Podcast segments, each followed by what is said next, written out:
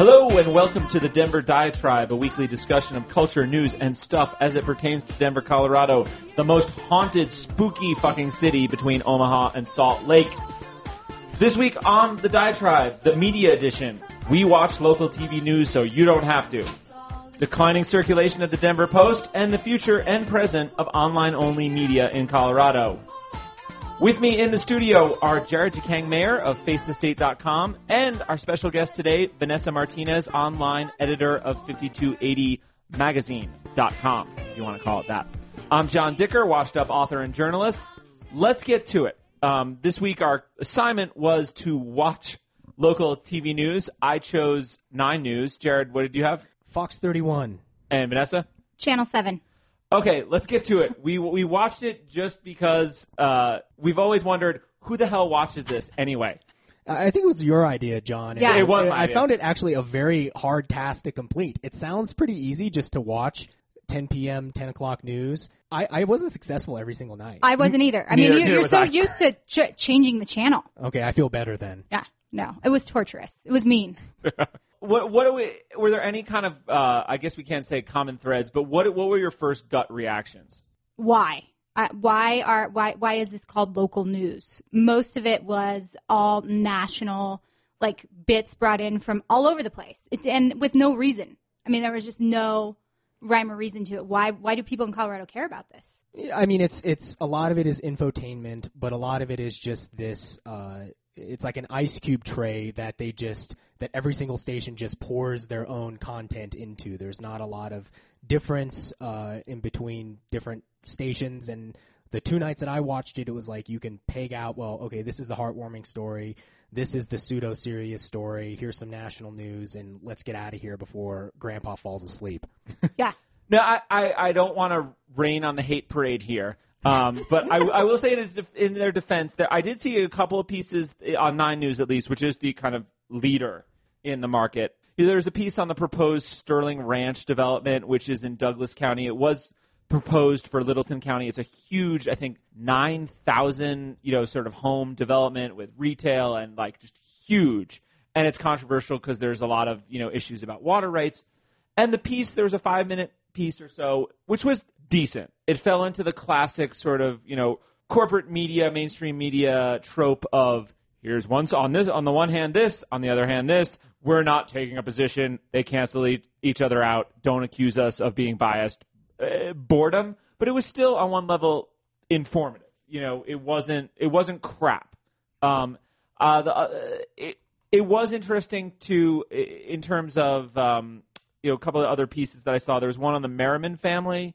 Uh, the father Sean was convicted of a Ponzi scheme. I think about a year or two ago, and he was sentenced to uh, 12 years in jail. And this was a, about the family kind of dealing with it. They had moved to Utah. They had sent one of the you know local news uh, anchor women to, to Utah to you know cover it, and it was it was kind of a, it was kind of schmaltzy. I'll, I'll be honest, but it wasn't it wasn't awful. Uh, it, wa- it's a good idea. I mean, really, following up on a story like that, you don't see a lot of media doing that anymore at all. And so, following up and seeing where the family is, so trying to bring some kind of interest to it instead of just this guy's Ponzi schemer. I mean, it sounds like it could have been a good idea. Right. It was all about how noble the family was for kind of, you know, now they have to they have to go from living in a million dollar house to basically living on it was never quite clear and the footage showed them seemingly living comfortably, but I who knows. They said that they don't really have money and the family is, you know, closer than ever and it was one of those it was what you would call a heartwarming story that probably begged as many questions as it answered.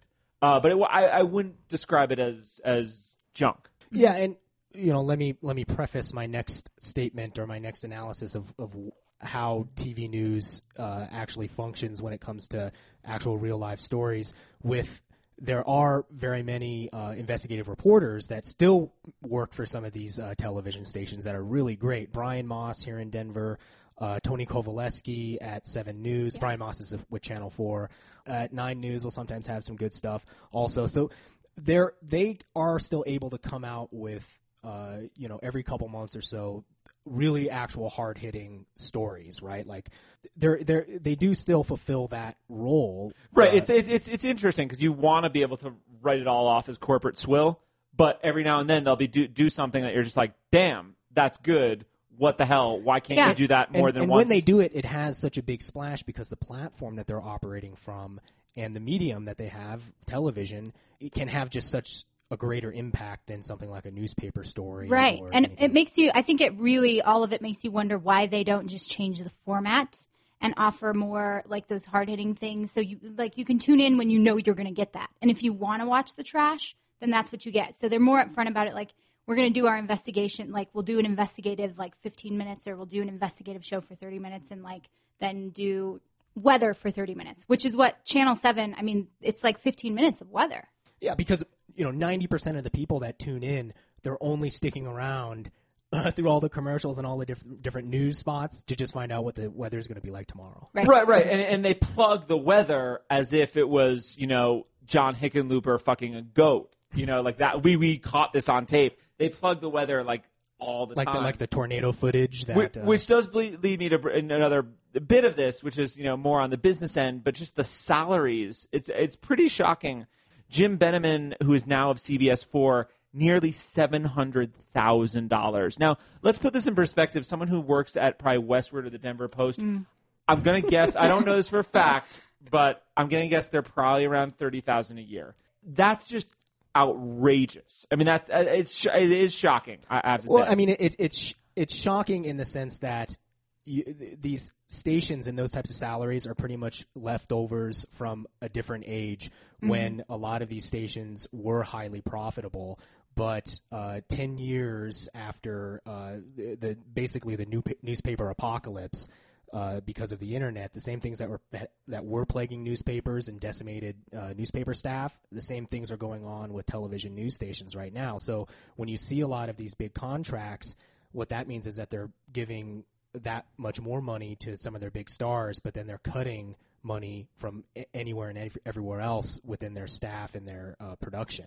Right, and I guess I'm just naive. Like, how much does this star power matter? Like, I, I watch, you know, Adele Arakawa, and I'm like, she's competent, but I'm not blown away. No. And you also look what's where's the connection and the community connection? How are you supposed to trust these people to give you their news? Like, why do I care about you? Right. You know, I, and especially knowing that the salaries, I mean, they look like that. They embody it. They, you know, I don't ever feel myself represented by these people in any way. I just don't think the format in general is sustainable. I don't know about you guys, but I have a TV, but I don't even have cable, right? And so when all of a sudden I had to think about uh, going and and figuring out when you know ten o'clock came around to go and actually turn on the television station, uh, it it was like a big chore for me. It, it was sort of outside of my daily routine, and I have to think that for a lot of people under the age of uh, you know 35 and especially if you're under the age of 25 it's it's completely foreign to you because even if you do watch a lot of TV you're not going to be watching the nightly news you're going to be watching Comedy Central or you're going Right. to be watching something else like that and then for all the other people I know I know a lot of college students they don't have TVs in their dorm rooms anymore because you can still get all the shows that you want to see off of Netflix or Hulu or Right. whatever and, and your schedules don't necessarily fit that same mold so I just don't know who's watching this stuff I'm definitely looking forward to the new format. I don't know what it's going to be, but it has to be better than this. The I did get a little bit of amusement out of um, Mike Nelson abusing uh, the guy who, the correspondent who went out to to report from the road on the snowy Monday night. It's like they love to abuse these people. In other happy media news, the declining circulation figures at the Denver Post. They, like most daily newspapers in this country, are are still on the decline. And the Post, as we know, seem that you would have thought had, would have benefited from the close of the Rocky Mountain News, but their numbers are still shrinking. What is their, you know, what is their future? What does that say about their future? those numbers and those figures came out uh, last week, but they're they're coupled, and I think that that the two different conflicting numbers are are just a testament to uh, our times. The circulation dropped dramatically for people actually subscribing to the newspaper and picking up and reading it in paper form, while at the same time their viewership online, and particularly for the people who are viewing on digital devices, shot up dramatically. And so, while this might uh, some people might say, well, this was a the, way they tried to spin with the numbers was it was kind of a wash, right? But everyone knows that this isn't a wash because the money that they lose in print advertising revenue is not certainly not getting made up online for uh, online advertising revenue, and so. It, it you really have to wonder where is the post going to go from here in terms of staying fiscally sound in, in whatever shape it's in right now, which isn't very fiscally sound. No, I don't know. I don't understand again why it hasn't changed. I mean, I think it's the same. Of course, it's the same problem with the television stations. There's no innovation. There's not. You've got this opportunity to really change your brand and own the uh, pretty much you know the entire state when it comes to news, and they just haven't made any efforts to do that. In fact, they've cut their staff. Um, you know, it's like they have fewer and fewer real, you know, stories that they do on their own. They're sharing a lot of things online too with other newspapers. I read the Post every day in the morning. I read through their feeds, and a lot of it is taking me back to the Aspen Times, the Fort Collins Coloradoan, the Colorado Springs Gazette. So it's not always their stuff that they're promoting. And a lot of it is, you know, a lot of the the story when when the sort of the narrative is the decline of the daily newspaper in America. One of the topics that's not hit is they're fucking boring. You know what I mean? The, Totally. The story, it's the kid eating ice cream cones. You know, for the forty, you know, just that happy, family friendly. Uh, we will bend over backwards to prove that we're objective. That it just is boring, and it, that that's why you know in the world of online media. I do think they are taking a back seat. Also, they're very heavy-handed, as I've mentioned before on this, with their online ads. Like they're really obnoxious. And I know it's a very challenging environment. I know a lot of the kind of advertisers haven't migrated from print to online yet. And so that that is a challenge, but they're obnoxious. You know, the pop-ups uh, on on the Denver Post website. That's why I read the feeds. I do that with everything. I feed everything into my feed reader. Yep. Well, here's my take with what went on with the Denver Post in the aftermath of the Rocky Mountain News closing. I think that for you know decades and decades and decades, you had the Post and the Rocky, and they sort of served as foils for each other, right? And being one of the last cities in the nation to have to be a two news- newspaper town, that was that was pretty extraordinary. Because when you talk to people, when you talk to reporters from the Rocky Mountain News, they got up every single day trying to beat the Denver Post and vice versa. And then when the Post was able to win out this uh, this death battle, the owner Dean Singleton of uh, Media News Group, I think that they said, "Well, we won, right? We succeeded, and we don't really need to do any more investment into this."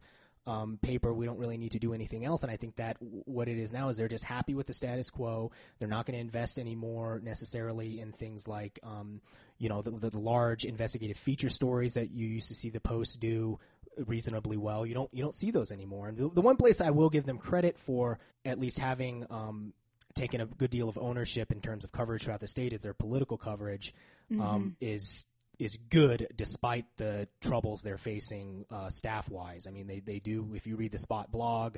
Um, their political blog, you, you can get a lot of good information. So they have done that. Everything else, I mean, they're they're just letting stories fall through the cracks. And the, the one other thing I'll add is that the unfortunate thing about the the, the media landscape, at least in Denver, is that uh, the Denver Post has kind of been the gatekeeper for what is going to be a story and what isn't. Right. Yeah. So uh, you know, you'll have some of these other media outlets, some of these online outlets coming out with stories that are like really legitimate breaking news stories.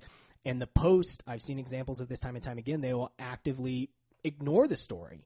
Right, but that's I mean that's often that in a, in a healthy media landscape where there's a number of papers vying for it. Can that just be the the nature of the beast where one, uh, no one wants to stick their neck out on certain stories that are sensitive?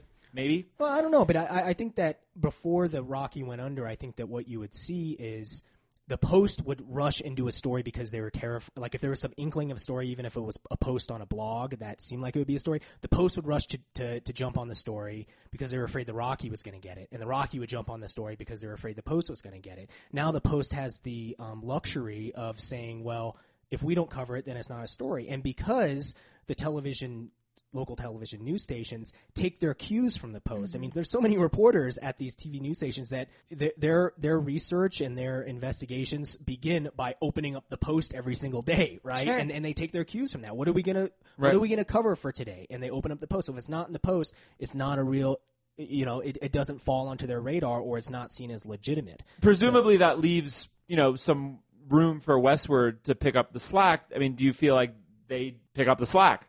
I think Westword has a different agenda when it comes to what kind of stories they want. And so there's a lot of middle ground there. Okay. That's just my I think that's the the general thing with alt weeklies is that you, you know, you're trying to be different from the dailies. There are stories that need to be told in the dailies, I think that um I don't know, I mean I haven't worked at Westword, but I can't imagine being the editor I would want to touch necessarily.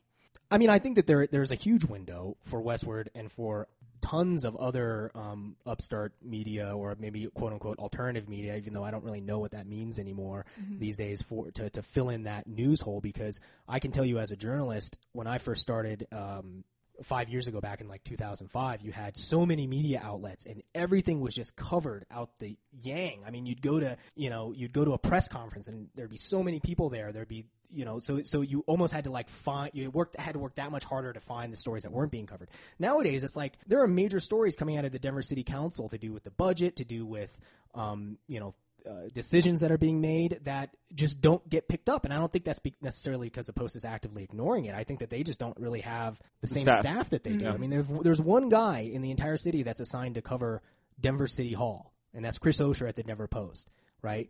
Whereas five years ago, I can think of five reporters where that was their beat, and and that's how dramatically Wow. you've seen things change. But just in that isn't- amount of time? And isn't that kind of, but that's kind of Westword's thing is they don't, they kind of pride themselves, or at least they used to in the print edition, on not doing those kinds of city council stories. Yeah, but that was also because you you had to you were the alternative, right? Like you that this is already being covered. We're going to go find the other things that aren't being covered.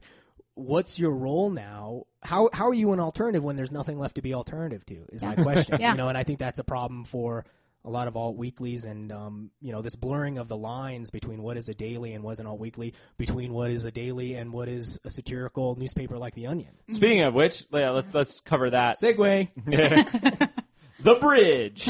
The it was announced last week, I believe, that the Denver Post and the Onion had formed a sort of business partnership in terms of printing, distribution, and ad sales, where the Onion still retains editorial independence, but the Post is going to basically sell the ads and and distribute it and print it. What is this? Is this a sign of de- further desperation for the Post or for the Onion, for that matter, who has sim, uh, you know, run different similar deals in other markets, and they've shuttered their print edition in cities as big as San Francisco and Los Angeles. So they're not their print product is not that healthy. And I think this is, it seems to be without having asked any questions about it, something that could be along those lines. When you're asking the Denver Post, which has such a different tone to obviously completely different, to sell a paper like The Onion, what kind of priority is that going to get inside of their sales department, first of all? And how are they even going to sell that paper to advertisers that traditionally the Post probably hasn't been selling to?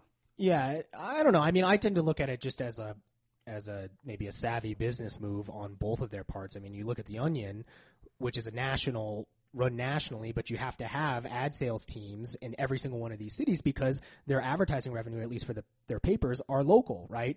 But then you have the Post, who's who you know d- has less space in their actual print edition to to run those ads, and you actually have an ad sale team here. I think that your point about it being sort of a different um, different types of ads, Vanessa, is valid because what the po- what the Onion is selling ads to are the kind of the same places that the Westword is selling ads to the the concert venues, the bars, the things that are going to be appealing to sort of the younger demographic, and the Post Weed, weed. yeah, and medical marijuana. So you know, I, I think that it- it's just a thing like they're just looking both part both pla parties are looking to cut costs, and this was a you know an easy way to do it. Do you think they'll insert the Onion into the Denver Post? I can't see that. You can't. No, I, I don't. I don't see that happening yet. They might pimp it. They might like you know make little mentions of it somewhere. You know, some advertisements for it. But I, I just don't see it. Especially you know, the Onion does run. You know, they run headlines with the f bombs sometimes, uh, if I'm not mistaken, or at least they're you know they have f bombs in in their coverage, and God bless them for it. But uh, yeah, so I don't see that happening. Let's move on to our next media related topic, which is kind of it borders on a lot of what we've been talking about, which is the future of online only journalism and media in Colorado. Um, I can say one of the things, you know, talking about the TV news stations is in some ways how bad their websites are, but at the same time they do have most of their main stories they put on on video, which is handy. Um, but they're also cra- it's one of the things those things TV stations and radio stations commercial ones at least, have horrible websites. They just they look like they're still in 2001. Very tiny print. Yes, but you know, there's there's other efforts. I, I can tell you, I was personally involved with a uh, effort in Colorado Springs, the High Plains Messenger, that was going to be an online only uh, publication that didn't that lasted about I don't know four months. Uh, but it was it was ambitious. We haven't really seen, and other cities like you know like the Seattle Post Intelligencer, they folded their print edition and now they're web only, and they're I don't know how they're doing. I know they're still alive. What has been going on, Jared?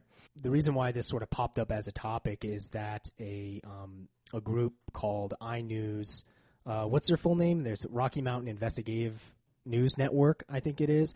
But basically, it's a project um, run by former Rocky Mountain News staffer Laura Frank to bring back investi- long form kind of investigative journalism for the online world and they've uh, secured a number of grants and she's been trying to do it for over a year, and she finally got a number of grants. Was able to hire some uh, other pretty well respected journalists here in Denver on, and, and their whole business model as well. We're going to do these big investigative packages basically and and have it on our website but then we're also going to team up with uh, some of these print papers like uh, the Boulder Daily Camera mm-hmm. or uh, the paper up in Greeley and the Colorado uh, the Coloradoan to you know they'll have our content right and uh, they'll pay us some certain amount of money to help offset our costs, but most of our money is going to come through a lot of these grants and other things. But this is how they're going to uh, make good investigative journalism in Colorado survive in the dig- digital age. And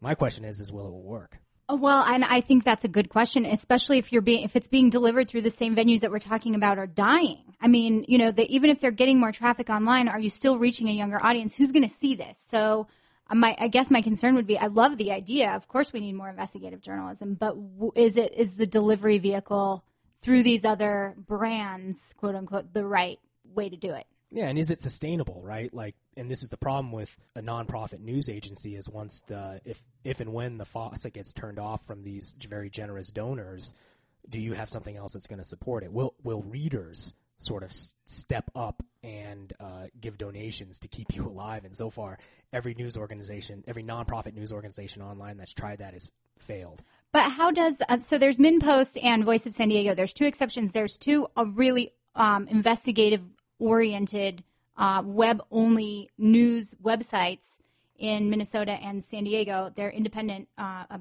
of, each other. They're, but their model is clearly working. They've been around both of them now for at least three years. Wouldn't iNews want to do something like brand, you know, re- make your own brand and give it a go on your own? I don't know. Yeah, I, I think that they're very focused on this uh, more narrow agenda of just doing these these big package investigative news stories, the ones where you're going to have reporters spending months and months and months. They're going to have really high impact.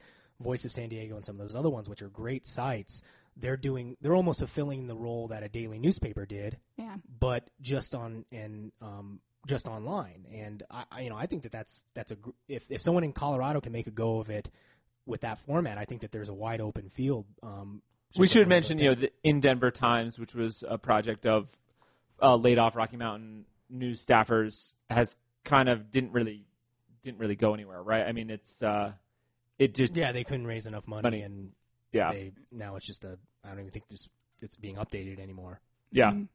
Um, so it, it's it's very ambitious. The future, I think, also in some ways, it's it's technology. I mean, I think with the growth of the iPad and other sort of uh, reader focused uh, portable devices, you know, that are better than a smartphone for reading, that might possibly possibly change things. Well, well, let me frame it this way because instead of us just being the uh, naysayers that we're so good at, I was trying to be hopeful well, well, without being well, naive. Let's think about it this way: what, how will people be getting their news five years from now in Denver?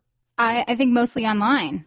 I yeah. th- but I think it'll be multi-platform. I think it'll be a variety of places. I think it's going to be. I, I don't know. I hate to even talk about the future like this, but I, I hope it's going to be something that is really rebranded for you know that allows people to to to pick and choose by their interests and what they really need to be informed about, what they want to be informed about, instead of having either somebody sitting in, at a, in an anchor seat or you have to read a paper or, you know, it, I, I want to see all of it together reaching different people in different ways. Let's let's not forget here that Arthur Sulzberger, you know, the sort of head head family, the Don Corleone of the New York Times company, had said, I think I want to say in 2007 that I don't know if we'll be pr- printing have a print product five years. That's 2012. That's that's significant in this context, and I haven't heard any sort of quotes. So I haven't heard you know any sort of uh, large other large media outlets sort of uh, foreboding or foreshadowing that, but it is significant. I mean, w- will the daily newspaper seem as anachronistic in five or ten years as a, sort of a barrel staver or hmm. a you know some sort of job? A, Well, a I, I think that the daily newspaper, in the way it was before, which it was, which was all things to everybody, right? The daily newspaper that would come out that would cover sports, cover education, cover the weather, provides you with the, you know, the TV schedule for that night. It's not going to exist anymore because resources have been stretched so thin. There's no way to do all of those things and remain profitable. I think five years from now, what we're going to see is everything is pretty much everything is going to be digital, right? So we're going to be whatever wacky device uh, Steve Jobs is coming out with uh, three years from now is the thing that we're going to be consuming it on.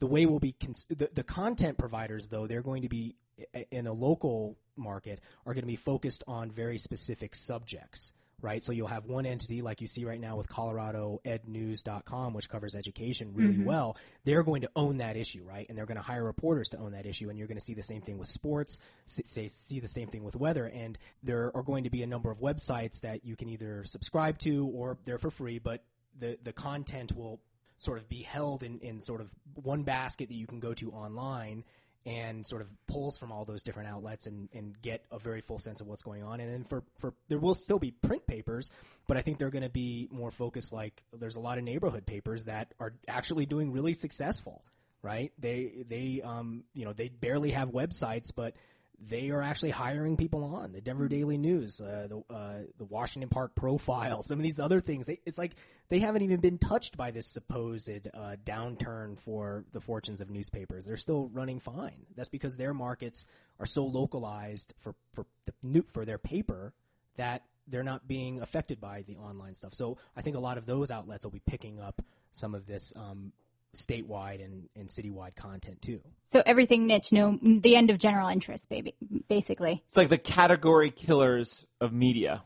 You know, like category killers in retail is you know a s- store like Borders or a store like um, you know s- uh, Sports Authority, and that's what's going to happen in, in media, whether it's online or print. Yeah, I think it's the mm-hmm. end of general interest from one entity, but you will have basically media wholesalers like the mm-hmm. Costco of media for you, where you can go in and you'll be able to basically customize and pick and choose whatever media you're going to be able to get. But there will be a few of these outlets that I think successfully that will be able to find a market for providing someone like we're going to gather all this stuff for you, so you don't have to sift through all the crap to find what you actually want.